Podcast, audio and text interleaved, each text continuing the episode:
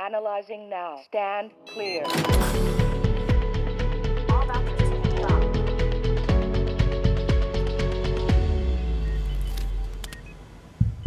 Hallo en welkom allemaal bij alweer een nieuwe aflevering van de Spoedcast. Eh, ik ben gelukkig niet alleen vandaag. Ik ben omgeven door een zeer rijk panel. Eh, ik ben nog altijd Cedric van Dijk en bij mij zitten... Pieter Jan, hallo.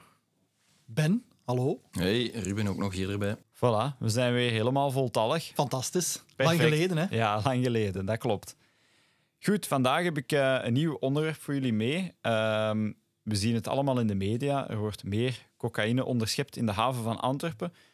Dat betekent misschien ook dat wij potentieel meer problemen gaan zien met cocaïne, misschien ook andere drugs op onze diensten spoedgevallen.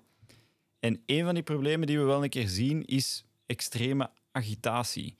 Er wordt ook wel gesproken van acute gedragsstoornis, acute behavioral disturbance of eh, agitated delirium zijn allemaal termen die in de literatuur wel eens voorkomen. En daar gaan we vandaag een beetje dieper op ingaan. Ja, en inderdaad ook wel even vermelden, het is zeker niet altijd onder invloed van. We zien het ook zonder eh, allerlei psychoses of dergelijke of zo. Extreem geagiteerde patiënten in het algemeen gewoon. Ja, klopt. Hè? Ehm, wat denken jullie? Zullen we van start gaan met een casus? Ja, me Zeker. een goed idee. Top idee. Heel goed. Eh, ik heb vandaag een 24-jarige man in de aanbieding. Het is eigenlijk een oproep waar je met de mug heen moet. Eh, de oproeper zelf blijken buren te zijn van eh, de man en zijn partner. En de oproep luidt dat de man ruzie heeft gemaakt met de partner bij het thuiskomen, waarschijnlijk na een nachtje stappen. Ehm, en later belt de partner ook naar de hulpdiensten en meldt hij dat die man alcohol heeft gedronken, dat hij ook cocaïne heeft gebruikt. En dat het is gekomen tot een discussie, dat er een handgemeen was en uiteindelijk heeft ze hem uit het appartement kunnen buitenwerken. Maar nu staat hij op de gang eigenlijk de boel af te breken. Ze voelt zich heel erg bedreigd. Ook de buren voelen zich niet op hun gemak. En daarom bellen ze de hulpdiensten. Politie komt snel ter plaatse, maar zij vragen eigenlijk bijstand van de medische hulpdiensten. En daarom word jij als mug bijgevraagd. Hmm. Wat denken jullie op weg naar deze interventie? Tja, een jonge persoon, agressie, agitatie. Ik denk wel ja, snel aan een aantal zaken in differentiële diagnose. eh, waar dat toch wel natuurlijk met stip op één intoxicatie hoog op de lijst staat. Eh, nu goed, het kan ook inderdaad nog altijd gewoon een psychose zijn. Ehm, Ja, dat, dat klopt inderdaad. Hè. Je mag die oogkleppen niet op hebben. Hè. Er is een, eh, een hele differentieel diagnose dat mogelijk is natuurlijk. Ja, ik denk dat het belangrijk is dat we nog altijd ons eh, uiteindelijke doel als artsen voor overhouden. En dat is eigenlijk ons niet laten afleiden van de hoofdzaak en onderzoeken en onze patiënt ondervragen om eigenlijk tot een diagnose te komen. Ja, dat is meteen een heel belangrijk punt. In dit soort casussen zijn we vaak niet de eerste hulpverlener die ter plaatse komt. In dit geval is de politie ons voor. Er is dus ja, een hoge kans dat die mensen al een inschatting maken. Maar er is ook een hoge kans dat hun inschatting ons al in een bepaalde richting leidt. En het is wel belangrijk dat we ons niet te veel op weg laten zetten, ook niet. Dat we een open blik houden om toch, ja, gelijk Pieter Jan zegt, een differentieel diagnostische approach te gebruiken. Ja, dat is niet gemakkelijk. Hè? Nee. Ja, inderdaad. Ja, ik denk alleszins de eerste aanpak als je hier aankomt, zoals altijd weer de A, B, C, D. Ehm, maar goed, dat zal eh, niet zo vanzelfsprekend zijn om te evalueren natuurlijk. eh, in dit geval als hem daar roepend en tierend op de gang staat. Of, Nee, Ja? zeker niet. Hoe, eh, voor de overload. ABCDE, Ruben, misschien ook de safety first. Inderdaad. Ah, dat is waar. Ja, dat Ik weet niet dat voor ons eigenlijk de situatie veilig genoeg is om de patiënt te benaderen. Hè? Ja. ja, dat is heel belangrijk, want in deze casus is het ook zo dat je ter plekke aankomt en die politie die is al met twee patrouilles eh, aanwezig. Een derde is zelfs onderweg. En nog voordat je eigenlijk in de buurt komt van die patiënt, hoor je al geroep in de traphal van het appartementsblok. Het is eh, de spoedgevallendienst van Stuivenberg misschien, Cedric. Of, eh, Eh, nee, nee, het is ter plaatse. Misschien Ah, ja. niet ver van Stuivenberg, dat kan. Ehm, het is zo weer een typische vrijdagnacht om drie uur s'nachts. hè.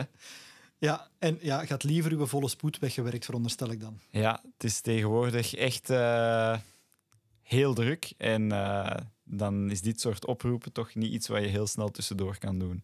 Mhm. Eh, ja, het wordt gewoon algemeen ook wat drukker en er komen meer van deze oproepen eigenlijk binnen. Ja, misschien ook omdat de politie sneller die bijstand vraagt. Ik hou zo'n beetje in het achterhoofd wat er gebeurd is met... eh, ik ben die man zijn naam vergeten. Chovanec. Chovanec, ja. Mm. Maar Wie, wie zal het zeggen, hè, Ruben? Ja, absoluut. Eh, maar goed, we gaan verder met onze casus. Je gaat uiteindelijk naar boven en je bemerkt inderdaad, er zijn enkele agenten die op afstand staan van jouw patiënt. En die proberen toch wat in te praten op die patiënt, daarmee te redeneren. Ja, hoe benaderen we die situatie dan? ABC lijkt misschien stabiel genoeg, want de man is gaande en staande. Hij praat, hij roept, hij beweegt. Dus dat kunnen we denk ik in een eerste summiere inschatting afvinken. Ja, inderdaad. hè. Ja. Maar natuurlijk, ja, die politie is bezig met die patiënt. Met de-escalatie, veronderstel ik. Ja, de-escalatie. Dat is eigenlijk de eerste stap, denk ik, in dit soort situaties. Ja, want dus die escalatie, ja, je doet eigenlijk een aantal zaken tegelijk. Hè. Eh, uiteraard werkt dat niet altijd, maar het moet wel altijd de eerste stap zijn. En hoe gaat je dat doen? Ja, je benadert de patiënt in de mate van het mogelijke eh, en vooral op een zo min mogelijk bedreigende manier. En de bedoeling is eigenlijk om die patiënt te laten zien dat je een hulpverlener bent die wil, wil kijken hoe hij of zij dan ook de patiënt kan helpen.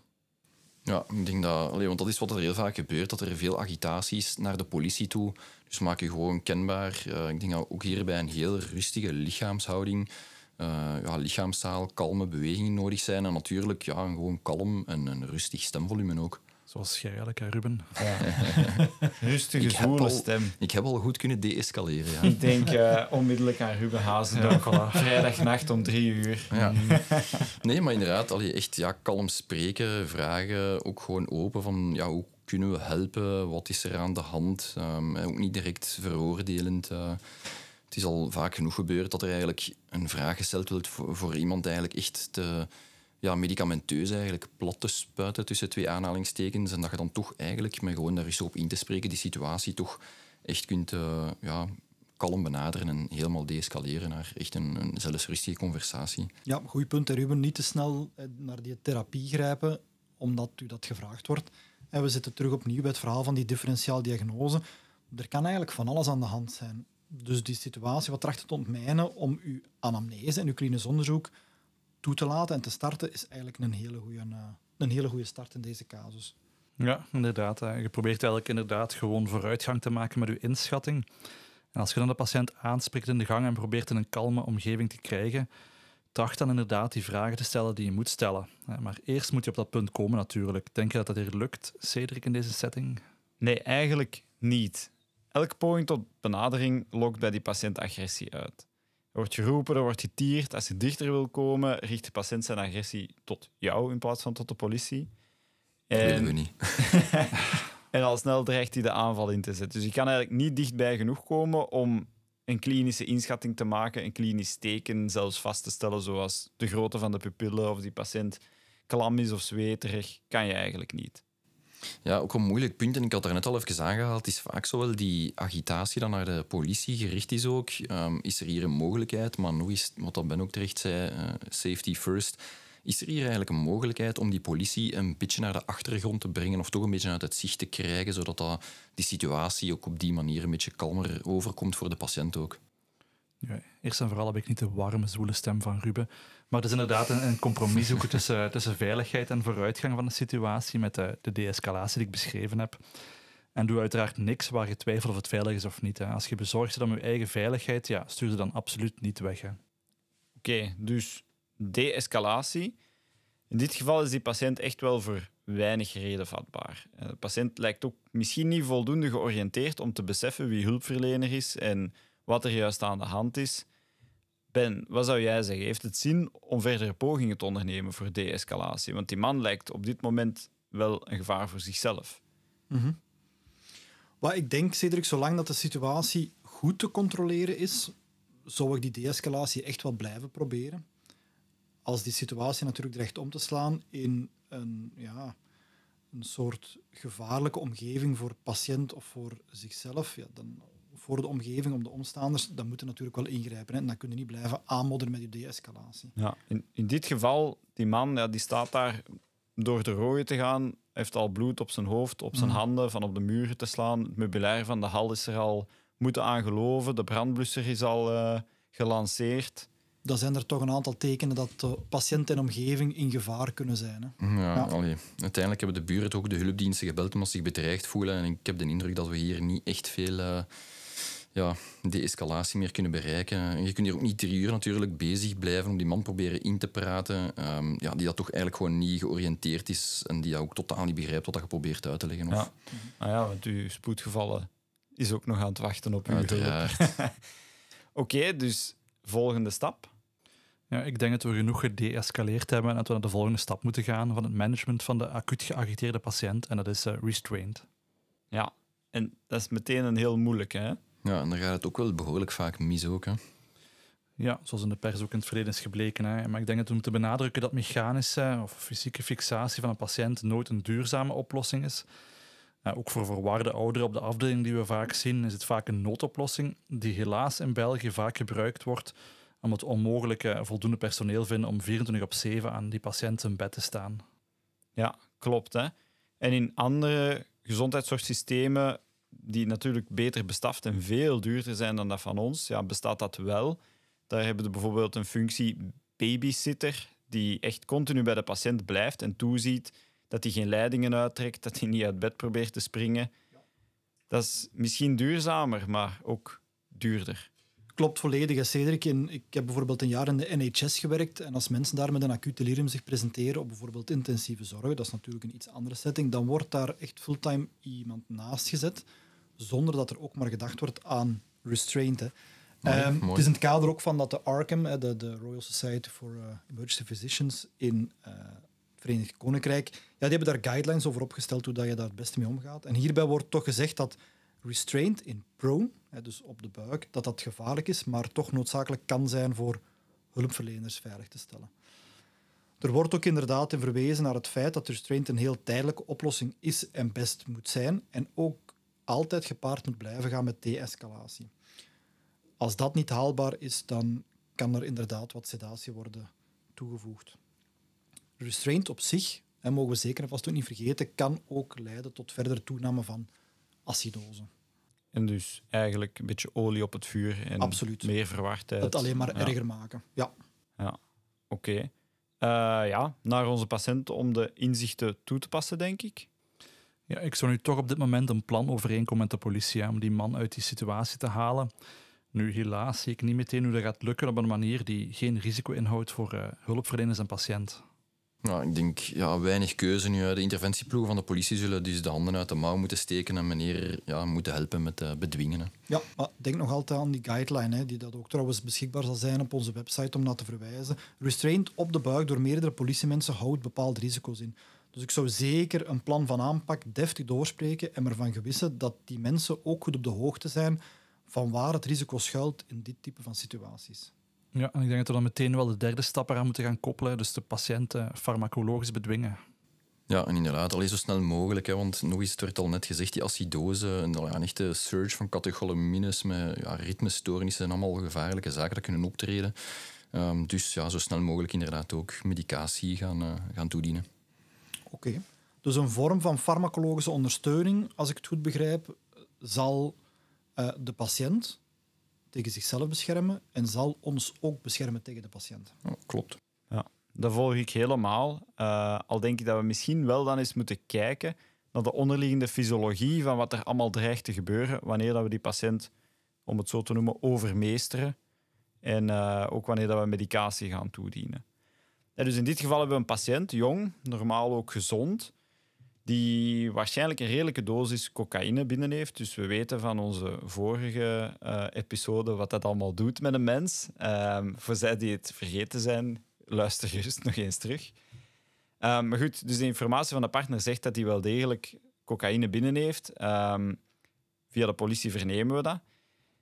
En dat typt onze differentieel diagnose natuurlijk meer naar intoxicatie als oorzaak van die agitatie, maar niet helemaal. Er kan ook nog altijd hypoxie aanwezig zijn, hypoglycemie, CVA. Dat kan allemaal meespelen. En als we dan toch kijken naar die cocaïne-intoxicatie, moeten we eens kijken naar de fysiologie die daarachter schuilt. Ja, ik ga dat even toelichten, Cedric. Oké, super. is. Eh, Cocaïne is een, eigenlijk een oud lokaal anestheticum en zal de transmissie van bepaalde pathways in de hersenen in belangrijke mate veranderen. Het werkt eigenlijk stimulerend ter hoogte van het beloningscentrum van de hersenen, Hm. eh, het mesolimbisch dopaminesysteem. Dat loopt van het midbrain naar de nucleus accumbens, waar het eigenlijk fungeert als dopamine reuptake inhibitor. En Ja. daardoor blijft die dopamine ter plaatse aanwezig in de, in de eh, synaptische spleet en wordt het beloningssysteem eigenlijk belangrijk gestimuleerd.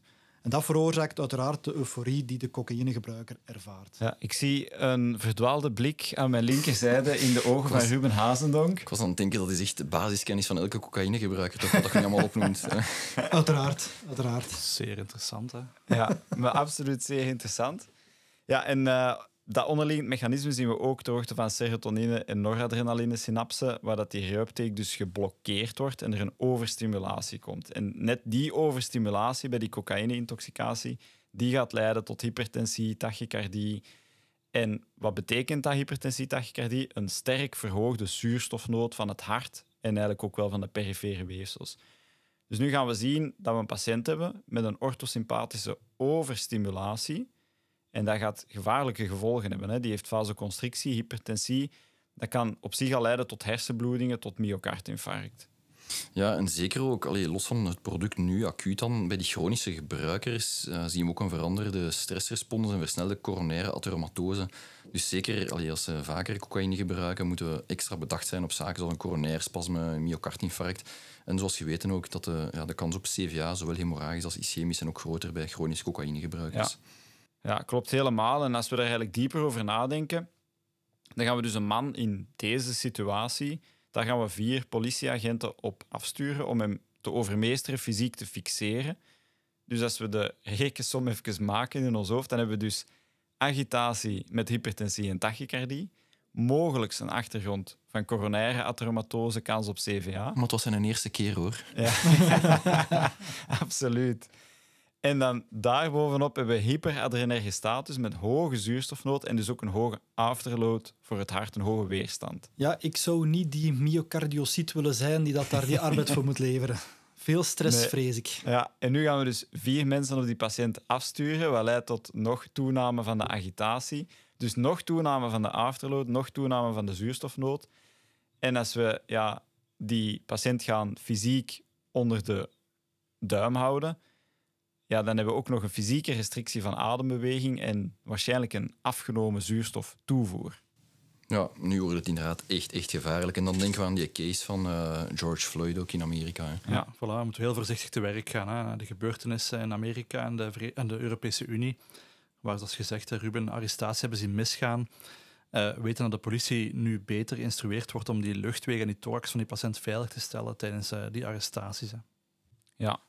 Goed, dus eerste fase de-escalatie eh, zijn we overheen gegaan. Tweede fase, toch fysiek proberen onder controle te krijgen. Maar daarbij meteen controle van agitatie op farmacologische wijze, hè, Pieter-Jan? Ja, inderdaad. Ja. Klopt, zo snel mogelijk. Hè. Ja, oké. Eh, ja, dan volgende punt, farmacologische controle. Hoe doen we dat? Ja, daar is inderdaad al heel veel over verteld, hè, Cedric. We hebben wel in onze mug-equipe een aantal opties. Benzo's, antipsychotica. En dan is er uiteraard ook nog ketamine. Ja, en dan denk ik meteen aan de bekende studie van het Journal of Emergency Medicine uit 2015 of 16, ik weet het niet meer. Hè? Uiteraard. Hè? Waarbij men als eh, een van de eerste groepen het gebruik ervan bekeek op prospectieve en gerandomiseerde wijze. En eh, die groep concludeerde, net als eh pre- prehospitale RCT's voordien, dat ketamine leidde tot een eh, snellere en duurzame controle van agitatie in vergelijking met bijvoorbeeld eh, benzodiazepines. Ja, ketamine wordt in de laatste zes of zo jaar inderdaad voor dit onderwerp wat voorgesteld als de golden bullet voor de controle van agitatie. Ehm, er is een overzichtsstudie gebeurd, Journal of Emergency Medicine, in, eh, nu ga ik wel spieken voor het jaartal, 2017. Ketamine is a first-line treatment for severely agitated emergency department patients. En die lijst eigenlijk heel veel van die studies op. Die gaan we zeker toevoegen aan onze samenvatting, voor zij die geïnteresseerd zijn in het onderwerp. Ehm, en de eerste studie al was van 1997 over dat onderwerp. En die heeft niet naar ketamine gekeken, maar wel naar lorazepam, haldol of beide. En ehm dat bleek al dat een combinatie van producten superieur was van ehm, controle en ook nevenwerkingenprofiel. Dus blijkt dat naast ketamine, wat nu misschien het bekendste is, er ook antipsychotica zijn, andere middelen, benzo's vooral. Dus misschien moeten we die eens eh, wat overlopen. Goed, ja, ketamine misschien eerst. voor agitatiecontrole zijn die praktijken wat begonnen in de VS. Toch een gebied waar ook ja, met een vergrootglas heen gekeken werd bij de dood van George Floyd in 2020. Eh, wat heel de Black Lives Matter beweging in gang heeft gestoken. Ehm, ik heb zelf gewerkt daar in die periode. Ik was daar. En eh, dat was ook een periode waar mijn county, mijn fire department, begon met het gebruik van ketamine voor controle te verwerven over die acuut geagiteerde patiënten. En om daar wat inzichten over te verwerven, heb ik dat ook eens voorgelegd aan de, de chief van de paramedics daar in mijn county, is Todd Levish. En heb ik eens gevraagd, hoe is jullie ervaring nu, een aantal jaar na het opstarten van het gebruik van ketamine voor acute agitatie? En eh, ja, heb je daar conclusies uit kunnen trekken? En ehm, ik heb hier een paar audiofragmenten ingevoegd om de belangrijkste gedachten uit dat gesprek weer te geven. Welcome to America. Good afternoon, everybody. I'm Todd Levish. I'm the Division Chief for Clinical Operations and Training here for King County Medic 1. In our county, we have both ALS and BLS providers. The BLS providing agencies are the fire departments that send out either aid cars, which are ambulances with BLS care providers on them, or fire trucks with same EMTs to go out and serve the public. They respond to all calls in the county. About 20% of those calls via dispatch are tiered to an ALS response or a request comes from the scene where the paramedics will respond. There are a daytime population of 1.2 million people, and last year in 2022, we did six, a little over 16,500 ALS response calls in that time. We do that with nine paramedic units. Each of our paramedics are work in teams of two, Um, when did you guys first implement the use of ketamine for acute behavioral disturbances? It was in 2017 that we looked at it for the first time. Okay. What's your experience been like and the paramedics' experience after introducing ketamine for this type of use? We didn't have any experience using it neither as an analgesic or an induction agent. Um, so it really, truly was new. And I think in that way, we were slow to really use it in these situations. We saw a lot of old practices uh, still permeating. Once a few people began to report back on the the positive reactions, the benefits you saw with it, we started to see a crescendoing use. We still don't see altogether that much of a use of it, you know, about 50-ish times per year out of those 1,600 calls. So it's still not a, um, I'm not going to say it's a rare event, but it's still, still statistically rather infrequent for us. Okay. So there may be some concern about the tail end of the bolus kinetics in ketamine that it may cause uh, weird psychedelic side effects once the ketamine is wearing off. Is this something you see in practice in the pre-hospital setting? Um, I think when we reviewed this, about a third of the patients that ketamine was used on, we ended up electively intubating those patients in order to not out of any other reason but other concomitant factors. The injury was in concert with, or the issuance was in concert with an intracranial hemorrhage or with significant trauma of another nature that needed to be managed. So in those instances, we wouldn't you know, two thirds of them we would probably look for them, but I don't think that we've seen anyone report back st- on that directly. Uh, you reported that you started looking at the use in around 2017. In recent years, there's been more of a, a fuzz about the use of ketamine and uh, the occurrence of acute behavioral disturbance, with you know arrests being made and uh, significantly adverse uh, side effects.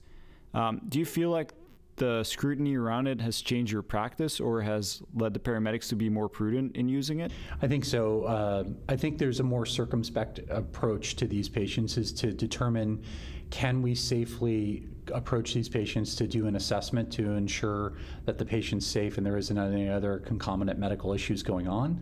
Um, and if those if those circumstances can't be met, then those are instances where the ketamine will be deployed. I think that there's there's greater emphasis on being mindful of of, of the of these other factors that are out there kind of in society regarding ketamine and, and, and what people believe or misguidedly believe it is and it is not.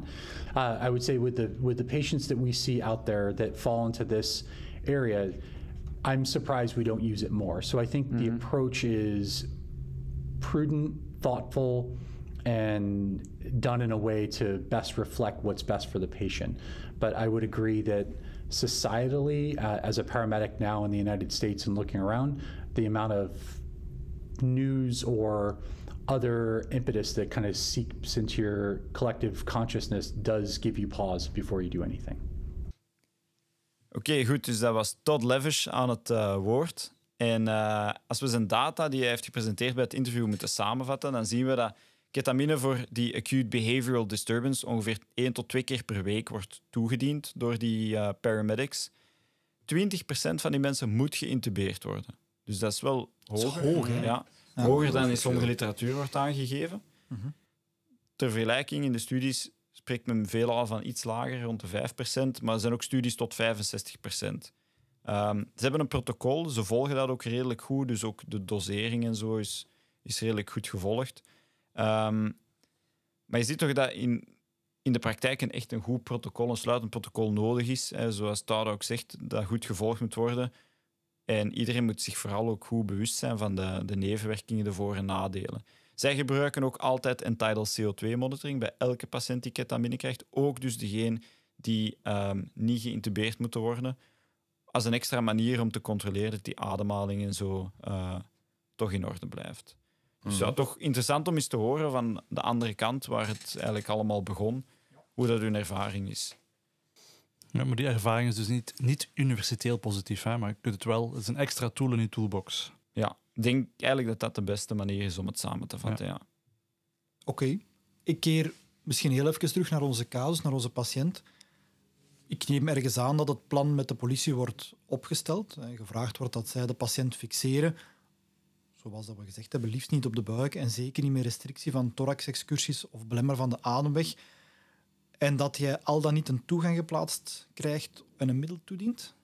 Mm, ja, maar welk middel dan? Uh, hoe, hoe zit het eigenlijk concreet?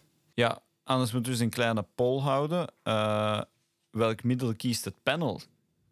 Wie, wie kiest er, we zullen beginnen met het oudste middel, wie kiest er een vorm van benzodiazepines? Ik zou eerder voor benzo's gaan. Ja. Mm -hmm. Dus ja. ik heb eigenlijk wel Ruben, Ben en Pieter okay. Jan en mezelf die minstens een vorm van benzo's zouden associëren. Ja. Oké. Okay. Misschien, niet, er? misschien ja. niet alleen monotherapie. Mm -hmm. Nee, dat lijkt me ook verstandig. Wie kiest er antipsychotica? Ja, ik ben daar wel fan van. Ja, ik persoonlijk ook. Eerst benzo's en als het niet gaat, nog een antipsychoticum erbij. Ja, akkoord. Dus opnieuw zijn we het eigenlijk eens. Benzo's, antipsychotica in combinatietherapie eventueel als eerste lijn. Ja. En dan ketamine, waar we al wat over gesproken hebben. Wie kiest er eigenlijk voor ketamine?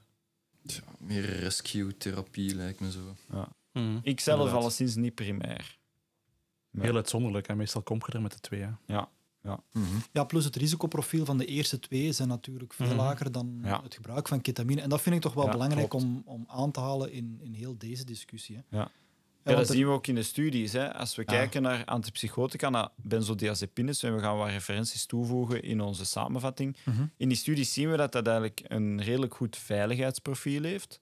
En dan zagen we in die andere studies toch inderdaad 5 tot 65 procent van de mensen die ketamine krijgt voor die indicatie moet uiteindelijk geïntubeerd worden. Toch Ja. enorm veel. Kort na de toediening. Dat is wel heel veel. Uiteindelijk gewoon voor een, een agitatie.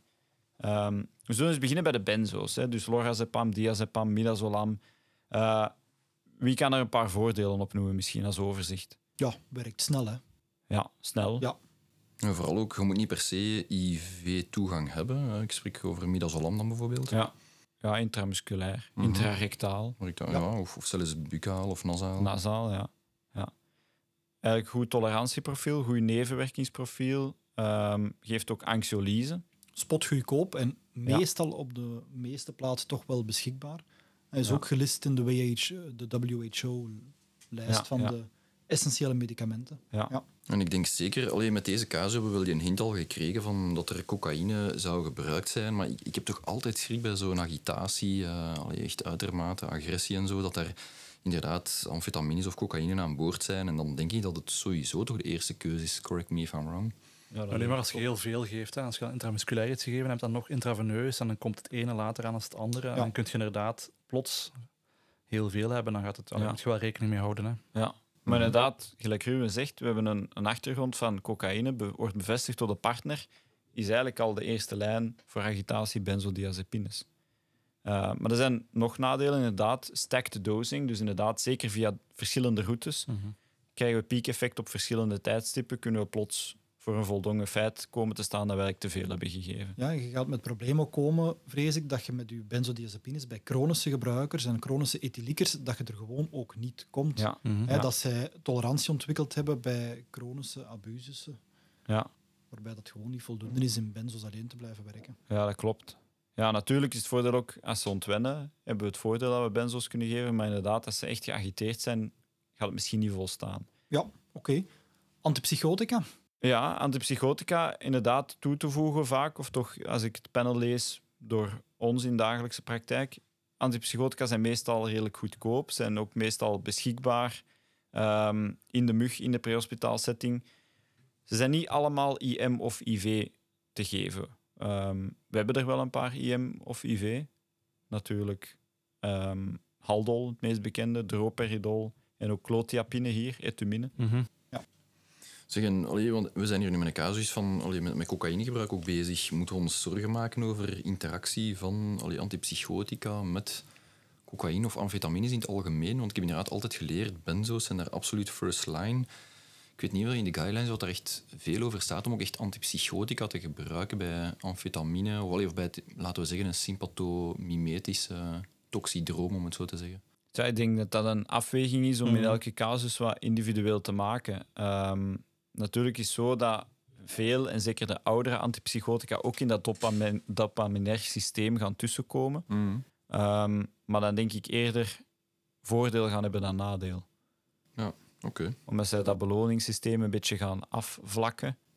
Dus er is, allee, er is zeker een echte strikte contra-indicatie eigenlijk voor antipsychotica bij cocaïne of amfetamines, als ik het goed begrijp. Denk dat, Alhoewel niet. dat het duidelijk is dat iedereen dat niet als eerste keuze, maar Ja. Als het nodig is, kunnen we het Ik wel denk gebruiken. voorzichtigheid is sowieso geboden. Eh, er zijn inderdaad waar routes die elkaar zullen kruisen tussen antipsychotica en die intoxen met die excitantia. Ja. Maar Ik dingen- zou, ja, ik zou vooral meer schrik hebben van de andere neveneffecten van de antipsychotica. QT-verlenging. Ja, inderdaad, Ja. die cardiale toxiciteit, hè, QT-verlengd, torsade de pointe. Ja. ja, dus eigenlijk is dat een pleidooi om bij het gebruik van die producten zo snel mogelijk de patiënt aan de monitoring te leggen. Absoluut. Ik denk dat dat Mhm. ook je prioriteit moet zijn. Hè? Dat je een deftige overschouwing kunt doen. En van het moment dat je een therapie hebt gestart, ook terug met je ABCDE Ja. E kort te overlopen. hè. Misschien wel het vermelden waard als we de discussie voeren over antipsychotica in de UK. Dus als we naar die RCAM, eh, dus die Royal College of Emergency Medicine Guideline, kijken, dan zien we dat droperidol sinds een jaar of twee eigenlijk zelfs als eerste lijn voor acute agitatie wordt aanvaard door die guideline. En als we dan kijken aan de overkant van de oceaan bij de Verenigde Staten, dan zien we dat van die producten droperidol ehm, niet toegestaan wordt in de VS voor die indicatie. Oké. Haldol wel, maar de waarschuwing komt daarmee ritmestoornissen, is een concern. En clothiapine is zelfs niet op de markt in de Verenigde Staten. En heel veel van die studies worden gedaan in de Verenigde Staten. Dus hou dat in gedachten als je die literatuur probeert te interpreteren. Ja, dat sommige producten in de VS en in Engeland anders gebruikt worden, of in het geval van de VS niet zijn toegestaan en dus ook niet in die vergelijking zullen voortkomen. Ja, Misschien ook nog te vermelden bij antipsychotica is ehm, dat sommige antipsychotica de epilepsiedrempel verlagen. En dan denken we aan welke intoxicatie, Pieter Jan? Tricyclische. Ja. En natuurlijk ook ja, MDMA. MDMA, ja, hyponatremie. Er zijn dus een aantal mensen die prone gaan zijn voor convulsies en die antipsychotica gaan die drempel nog verder verlagen. En ook, Ontwenning bij alcohol. ja, Die ook Ja. stuipen. Hè. Ja. ja inderdaad. Ja, het is ermee dat ik er altijd zo... Ik denk, oh ja, het, is, het is interessant misschien als tweede lijn, maar ik Ja. heb er altijd zo wat terughoudendheid voor, voor die antipsychotica, om Ja. eerlijk te zijn. Nee, ik denk ja, sowieso. We zijn opgeleid tot arts om het, hele plaatje te zien. En ik denk, elk product dat je gebruikt, moet je het hele plaatje zien. Hè. Mhm. Ehm, ook niet te vergeten, extrapyramidale syndromen kunnen al, voorkomen ja. bij antipsychotica. Zeker bij jonge mensen, mensen met beschadigde bloed-hersenbarrière.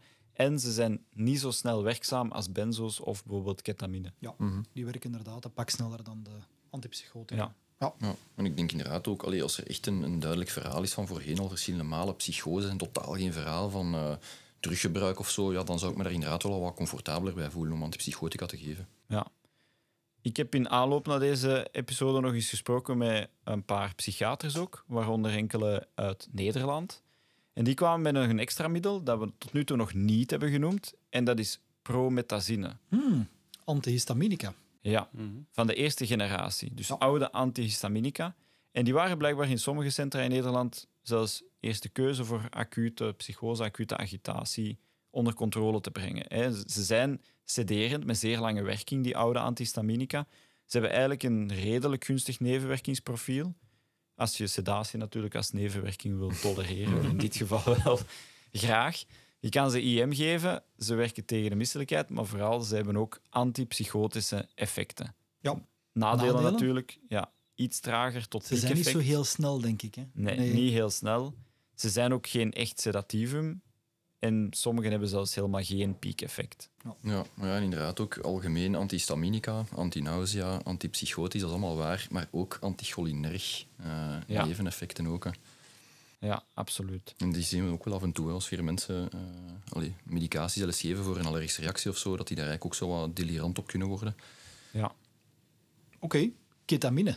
Ja, ketamine, dat was denk ik eh, de hoofdbrok van onze discussie. Ja. ja, het is snel, het is effectief. Dat hebben we ook uit de Verenigde Staten interview Het is een onthouden. extreem goed, eh, extreem goed algemeen anestheticum. Ja, dat, dat is ook wat het is, hè, een algemeen anestheticum. Eh, Meestal zien we, in tegenstelling tot andere algemene anesthetica, wel een bewaarde luchtwegreflex. We zien zelfs bewaard ademritme vaak. Alle toedieningsroutes zijn mogelijk, net als bij de benzo's. Ehm, nadelen? Ja, potentiële catecholamine surge. Ja, Negatief inotroop effect.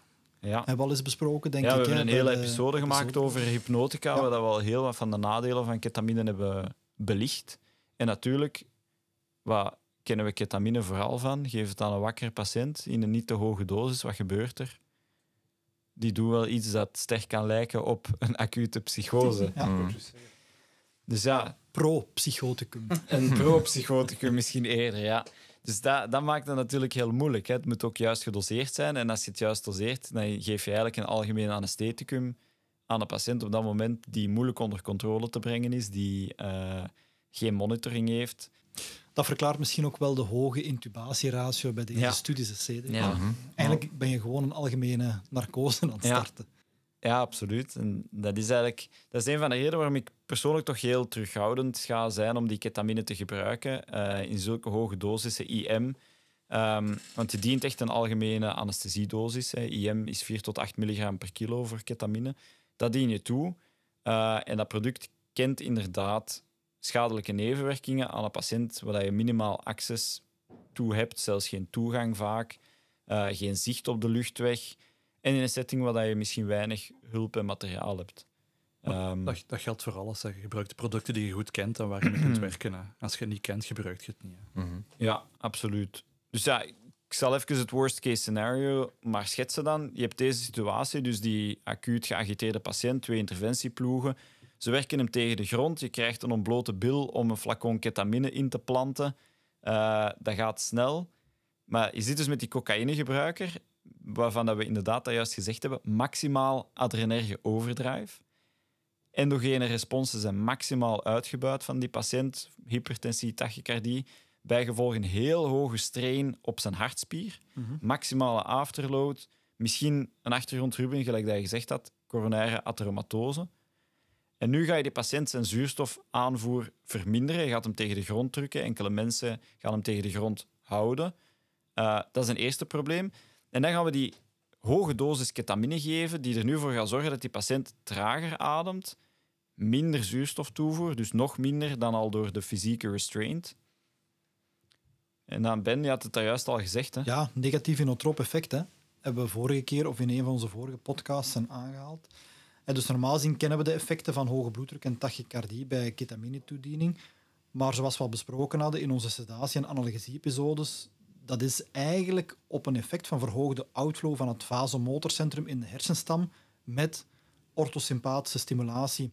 Maar dat hebben we niet, want eigenlijk is heel dat systeem al momenteel uitgemolken En zijn al die noradrenerge vesicles hebben hun inhoud in de synaptische spleten al achtergelaten. Dus die respons is eigenlijk al maximaal door die agitatie Ja, en intoxicatie. Dus ketamine gaat daar eigenlijk niks aan kunnen Nee, toevoegen. absoluut niks. En dan ga je dus nu met een verminderde zuurstoftoevoer ook nog eens een negatief inotroop effect krijgen op die hartspier. En dat is net die hartspier die nu werkt tegen een maximale perifere weerstand, maximale afterload. Dus nu krijg je minder zuurstoftoevoer, meer zuurstofschuld. En dus hoge Ja. kans, zeker bij cocaïne chronisch gebruik, op infarct, myocardinfarct, hypoxie en zelfs asfixie en al zeker een metabole acidose. Ja, en lopen we eigenlijk kans dat onze manier van werken bijdraagt aan een nefaste outcome van de patiënt. Zelfs met adequate fixatie door die agenten kan je nog altijd een acuut myocardinfarct induceren in een patiënt zonder access, zonder monitoring en dus waarschijnlijk pas een laattijdige diagnose. Ja, ja. Ja, en vandaar eigenlijk ook mijn bezorgdheid. Hè. Dus ik ga het niet als eerste lijnsproduct gebruiken, ondanks wat in sommige Amerikaanse ambulancediensten wel het geval is. En begrijp me zeker niet verkeerd, ik vind ketamine een heel waardevol product. Voor de juiste indicatie gebruik ik het graag. Maar ehm, anesthesie, analgesie, prima. Noodoplossing voor die acute agitatie, ook prima, absoluut. Maar Pieter heeft het daar juist ook al gezegd. Hè. Het product dat je gebruikt moet je goed kennen, goed beheersen, goed in de vingers hebben. En denk die kennis van die nevenwerkingen, profielen, gaat ervoor zorgen dat je daar voorzichtig mee bent en de patiënt ook op de juiste manier monitort en in doog houdt. Ja, e- eender wat je kiest, je moet een protocol hebben en je moet ervaring en kennis hebben van die producten. En dan denk ik dat er meer slachtoffers vallen door slechte voorbereiding en gebrekkige communicatie uiteraard. En dan aansluitend aan onvoldoende monitoring en onvoldoende toegang tot de patiënten. Ja.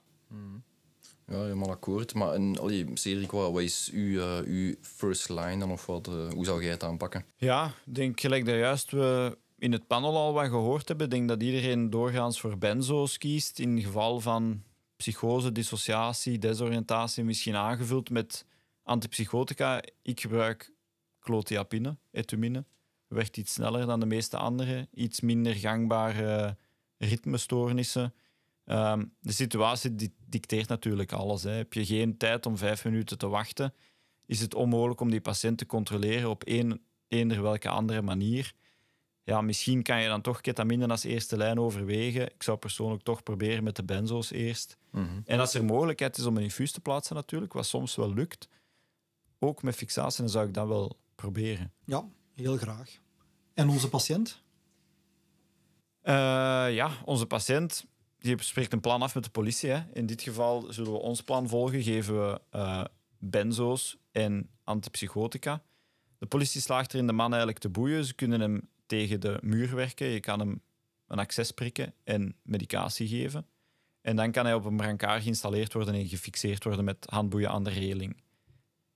Oké, concreet uh, midazolam, 5 milligram, Ja. etumine, 40.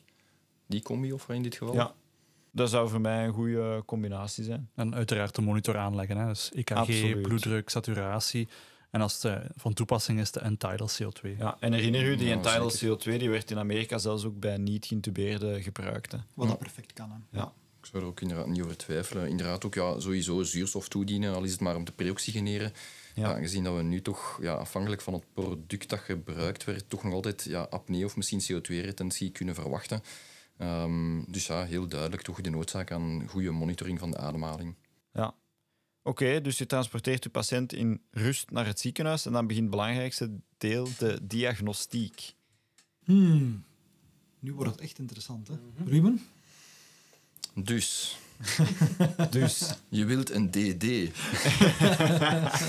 ja, we gaan Ja, ook nog we gaan daar wat informatie over posten in de, ehm, in de, Ja, de het is samenvatting. maar heel breed natuurlijk. Ja. Intoxicaties, ja, zoals we al zeiden, gewoon een psychose, onderliggend lijden. Ehm, ja, onttrekking.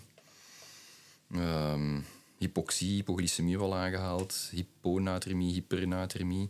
Hypercalcemie trouwens ook. Zo er ook eens iemand Ja, geweten die echt eh, extreem geagiteerd was op hypercalcemie. was toch wel een interessante casus. Ehm, ja, traumatic brain injury.